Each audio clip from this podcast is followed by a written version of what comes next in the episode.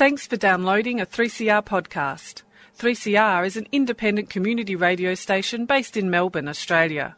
We need your financial support to keep going. Go to www.3cr.org.au for more information and to donate online. Now stay tuned for your 3CR podcast. Hi, I'm Kim Salmon.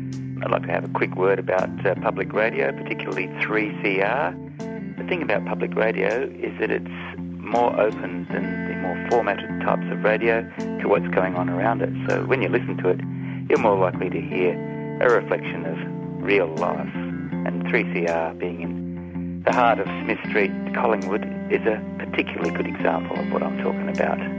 If you'd like to uh, subscribe, the number is 9419 You've been listening to the sand. You could never understand. Feel the fortune flowing. You know it isn't stuck. I was, I was walking down a sizzling road. The sun popped like a field of blazing maize. The earth was hot, an infinite circle with an empty blue sky overhead. A few bicycles passed me by, the only insects in that dry moment of summer, silent, swift, translucent. They barely stirred the air. Workers and girls were riding to their factories, giving their eyes to the summer, their heads to the sky, sitting on the hard beetle backs of the whirling bicycles that whirled as they rode by bridges, rose bushes, brambles, and midday. I thought about evening when the boys wash up, sing, eat, raise a cup of wine in honour of love and life, and waiting at the door, the bicycle, stilled because only moving does it have a soul. And fallen there, it isn't a translucent insect humming through summer, a cold skeleton that will return to life only when it's needed, when it's light, that is, with the resurrec- resurrection of each new day.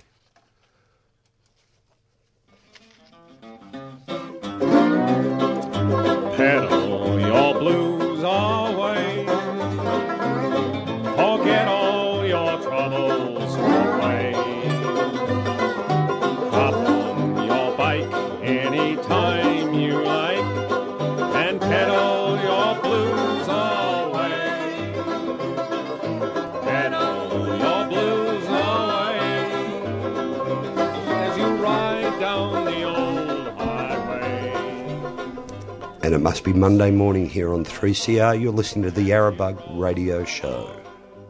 Show about bikes, whirling through that midday sun. Many thanks to Democracy Now!, Amy Goodman.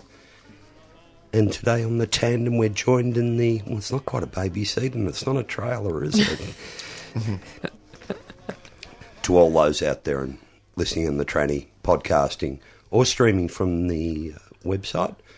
We've got a show coming up today focusing mainly on a new innovation in Melbourne called a bike spot, where Anthony is here to talk about. Good morning. Good morning, Anthony. Good morning, Faith. Good morning, Val.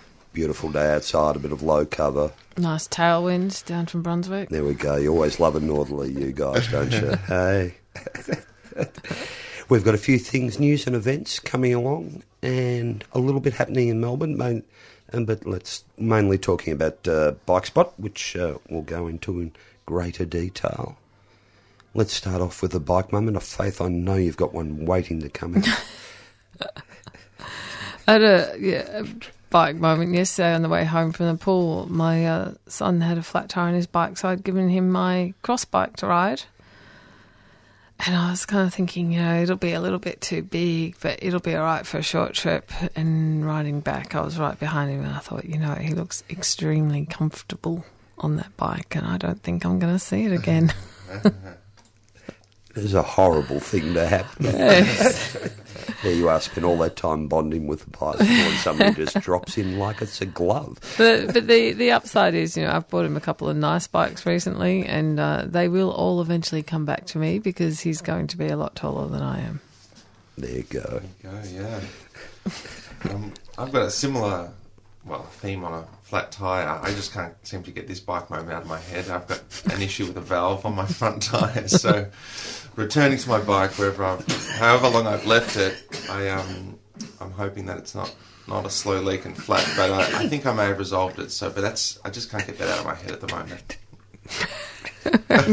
Neither will Val. I'm just imagining that valve slowly unscrewing itself to spite the owner. I'll teach him to treat me badly. Uh, I've got uh, the last time we were on two weeks ago. I've uh, had one of those lovely runs of the. I'm not sure you realise the pedestrian crossing next to the Fitzroy swimming pool take 15 minutes to Oh, yeah. change. So my bike moment, which I've had before actually, because it happens very rarely, two days in a row, I come around the corner and get the green out. Man, just ride straight across. Oh, beautiful. First three days this week, bang, bang, bang. Wow. Three again. Mm. Well, I hope they haven't changed. They haven't changed the signalling there. needless- Maybe- no, I don't think they have. They haven't. I've been stuck there. I'm not getting that. Needless to say, I got every other red light on the way to work, which there are 14 others. So Yeah. that did, but matter of the fact that I got one, of them didn't make Yeah. any difference. Um, I had a lovely um, bike moment on uh, the other day. I'm building a, um, a commuting bike for. This is interesting. Now I'm building bikes for the sons and daughters of my friends because I know the parents won't get on a bike and start riding, but uh, 25, 28 year olds, you know, yes, I'm riding a bike.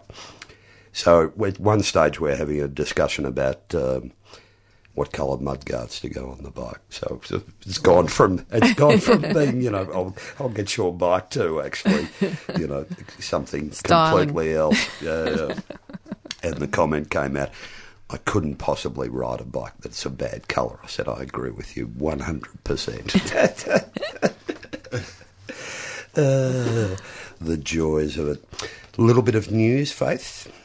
A little bit. A little bit. The uh, I, I just noticed that the World Naked Bike Ride's coming up, um, but I noticed they're saying it's going to be the last one. So uh, Is this the last one in Melbourne or in Melbourne, in Melbourne. So I guess that's just there's, um, you know, no one to step up and take on the organisation or something. I don't know Yeah. why that would be, but yeah, if you uh, if you have always wanted to get your kit off and ride it back around Melbourne, I know there are some people who enjoy it. Um, this is your last chance. You might as well do it. It's going to be uh, n- next weekend. Yeah. Yeah, yeah. 28. Down Tw- south side this time. Southside again. Yeah. Yeah. Um, as one who's been um, a participant in the World Naked Bike Ride, and um, look, I've got to say the first four or five were hilarious. Wonderful rides, virtually doubled in size each year. I think, um, now I have to give uh, paid due credit here to Heidi who ran them, and she ran them very well.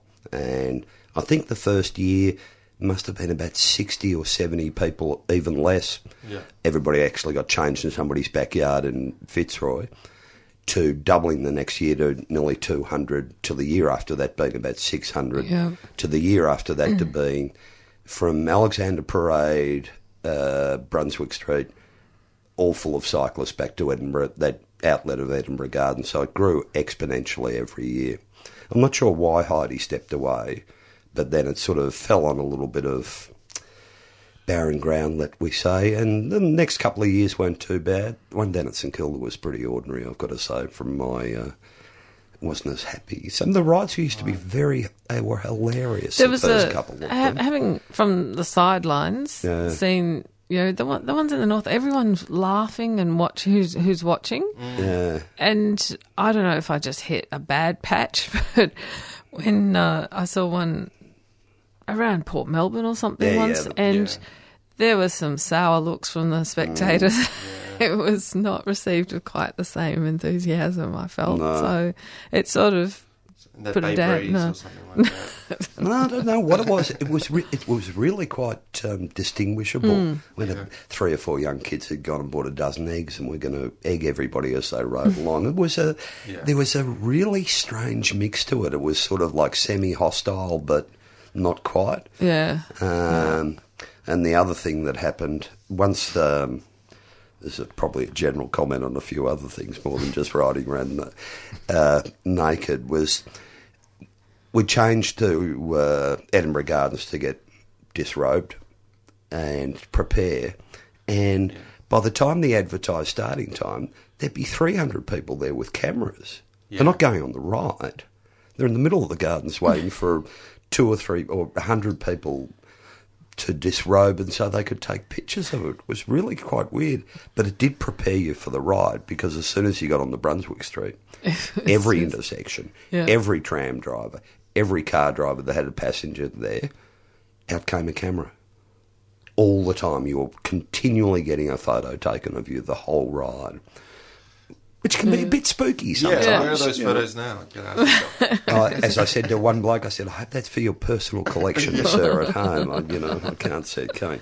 Um, the other, fu- the good part about it is that I've had somebody say to me they were one of the nicest rides because they were the big rides where everybody felt comfortable, surrounded by a lot of other people, whether they were dressed or not dressed or whatever. Well, it was always such a joyous ride Yeah. coming down Brunswick Street, and everyone was just laughing and smiling, and you know, it was, it generated a lot of joy. It did too. I've got to tell this funny story. Well, I think the first couple always ended up at uh, the front of the State Parliament building, so top of Bourke Street. Sunday afternoon, always a wedding going on. so the obligatory photo in the Herald Sun or the leader newspaper was a hundred naked cyclists in front of a bride and groom pictured in front of the thing. Anyway, one year I was obviously in the picture a couple of rows back, and I went to see my mum one day and it was stuck up on her uh, on her kitchen fridge. and, I said to Ben, "How'd you know it was me?" He said, "Val, come on."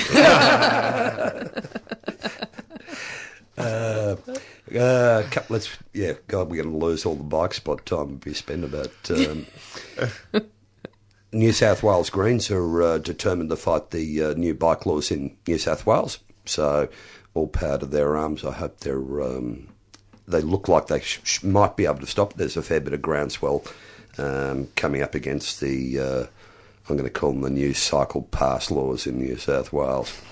Uh, the other couple of things, I'm not sure if you saw the Vic Road study about traffic in Melbourne that was released, uh, I think, late last week actually.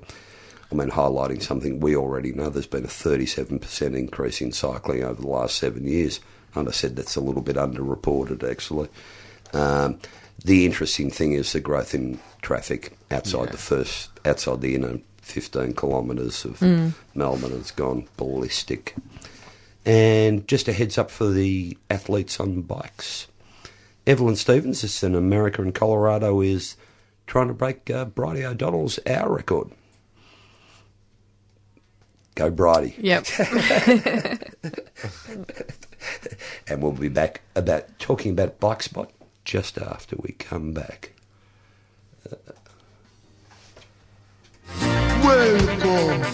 3CR Breakfast Radio meets the people. So come along to Tricia Sustainable Breakfast Series broadcast live from Friends of the Earth Food Co-op. Join us for breakfast tasties at Friends of the Earth 312 Smith Street, Collingwood, or tune in to 3CR to hear what people are doing in the area of sustainability. from Tuesday, March the 15th to Friday, March the 18th. Starts at 7am, goes through to 8.30am. Come down, watch a live show. Every show will have a musician, and it's a fantastic initiative by 3CR and Friends of the Earth. Supported by Yarra Council.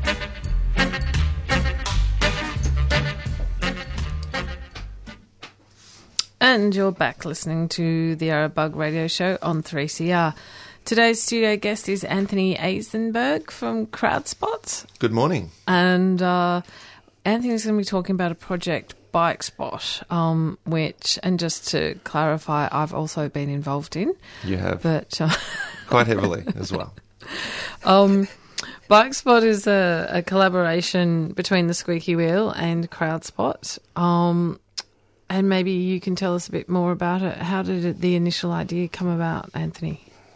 Yeah, well, I think um, I've been doing little bits and pieces of work with the Squeaky Wheel for a while, and we had always had ideas to collaborate further on how how can we use the the mapping platform that CrowdSpot utilises with the squeaky wheel for a new project, and um, we uh, applied for a TAC road safety grant, which uh, is only open to not-for-profits and community groups. So it was quite a perfect match in that sense that the squeaky wheel would make the application and would utilise um, the funds for the bike spot project, the mapping project. And I, really, when we got together, we thought, how, what's the angle here? And I guess what surveys are good good at is about collecting perceptions of um, you know perceptions of information. So perceptions of safety.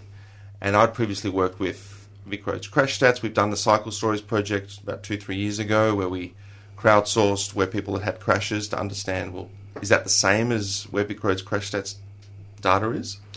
But what what about if we just compare perceptions of safety with Vic Roads Crash Stats? and maybe we can highlight areas where there's high perception of risk and a low low crashes or low historical crashes, and vice versa, where there's low perception of risk but high crashes, and try to understand what, what's actually taking place there.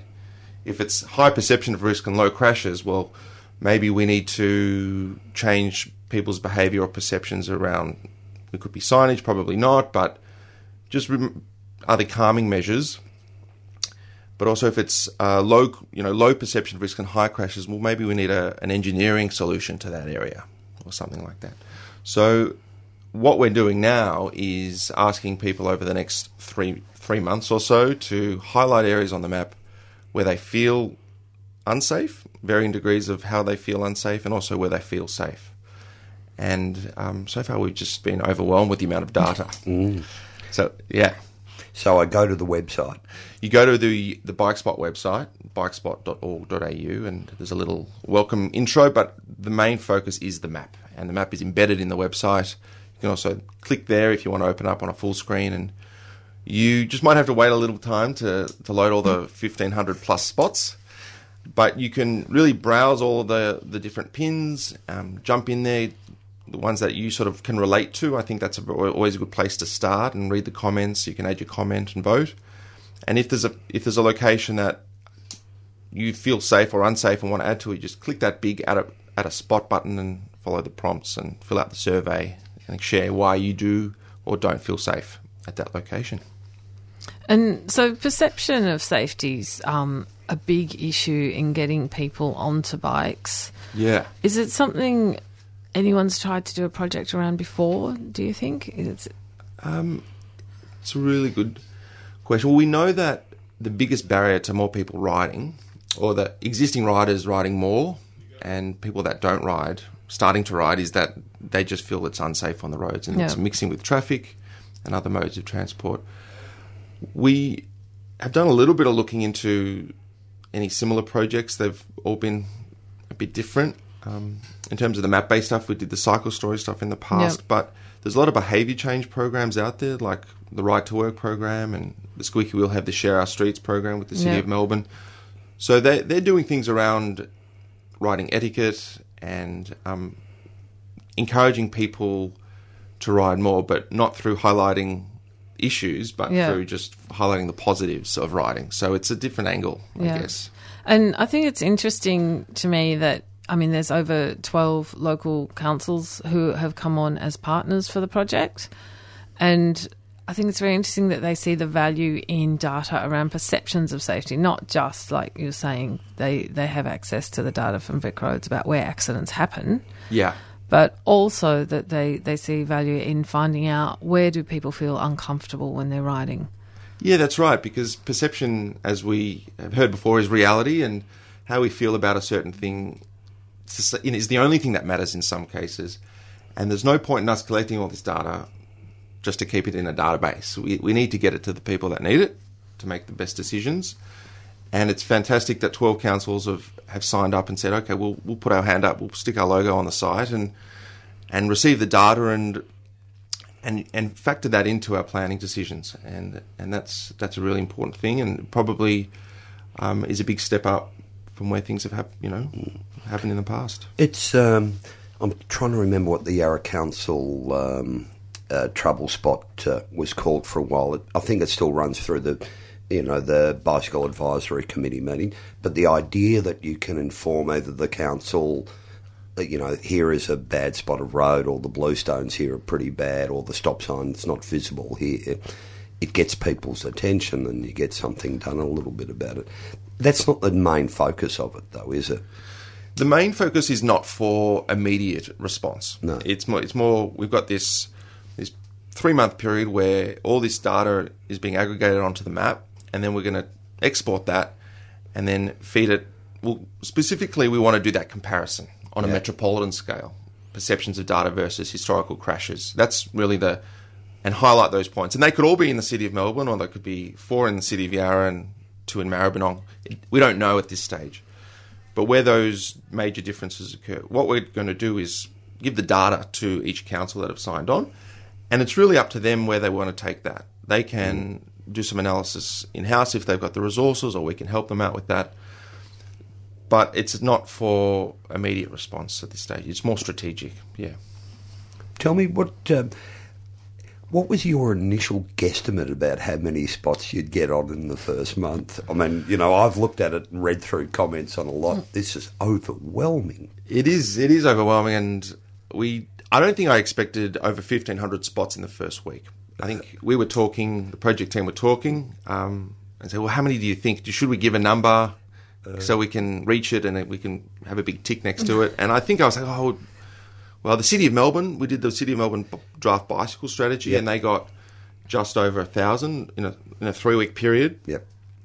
We've got 1,500 in the first week. So that's just a bit of perspective. But that is just the City of Melbourne area, that project was. And this is metropolitan Melbourne. So I knew we'd smash a 1,000, but I didn't expect it in the first week. And I mean, it, it just is so valuable when you can get the Age to embed the map in, in an article and then ABC online picked it up. So it's, um, it's really impressive. And we, you know, it's power in numbers. So we want the data and we want participation and submissions. The more the merrier, really.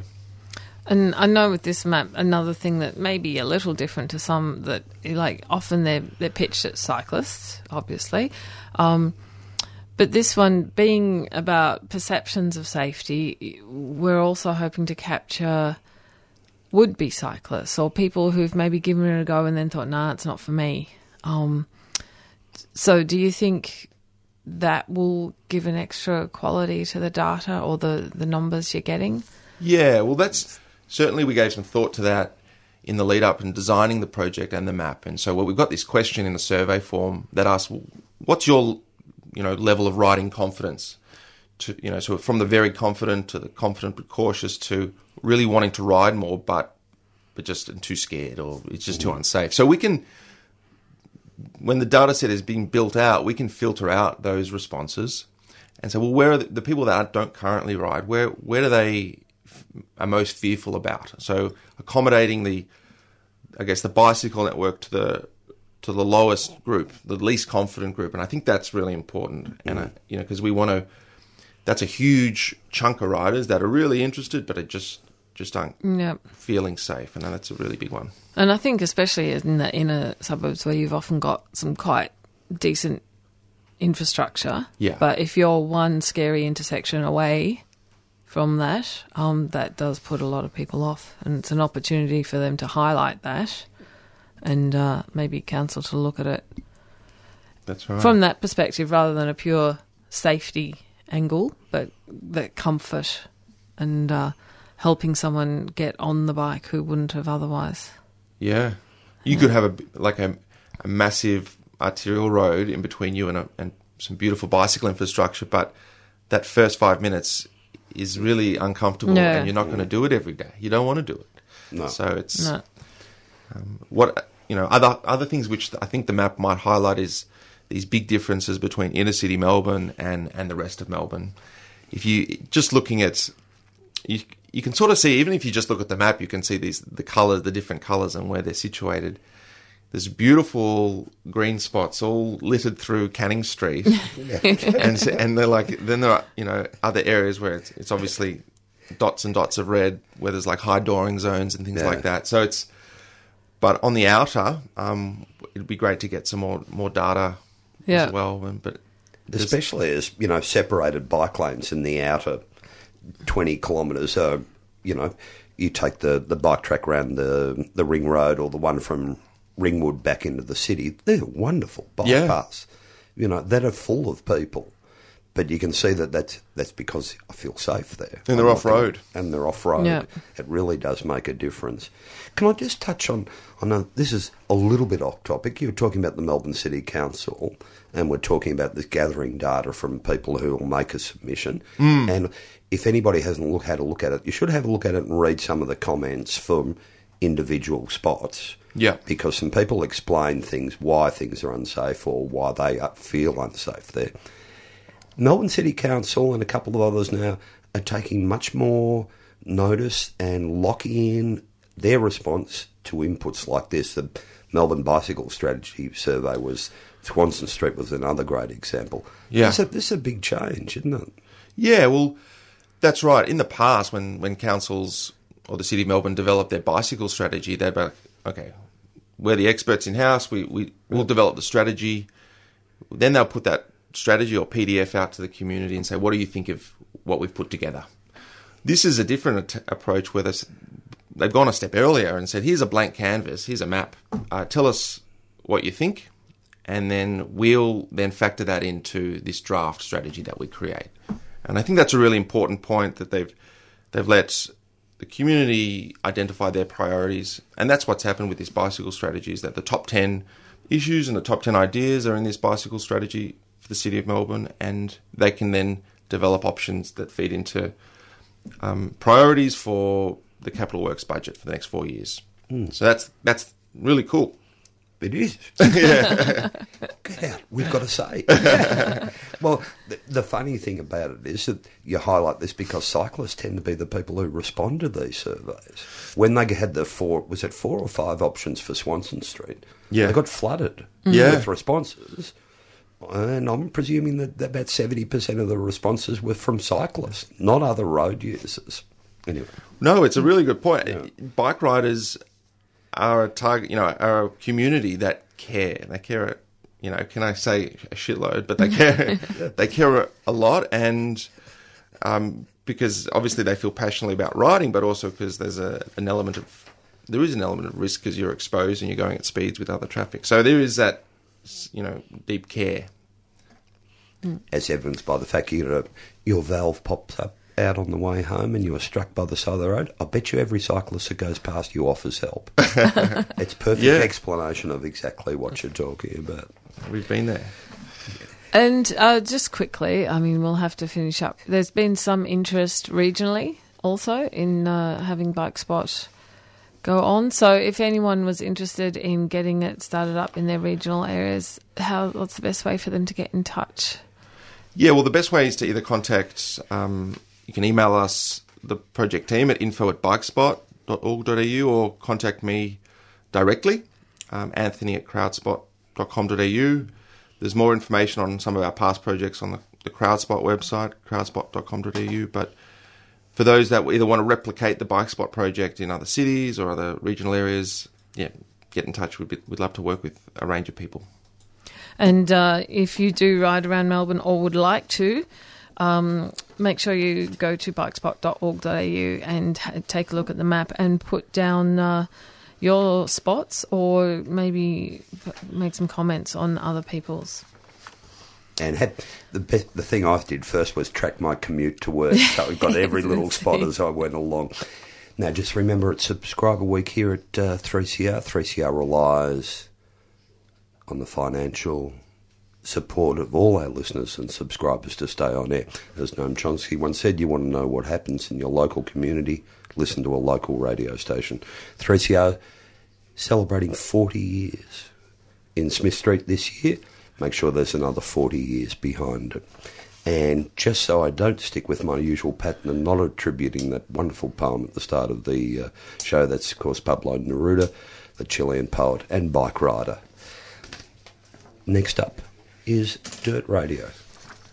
You've been listening to a 3CR podcast produced in the studios of independent community radio station 3CR in Melbourne, Australia. For more information, go to allthews.3cr.org.au.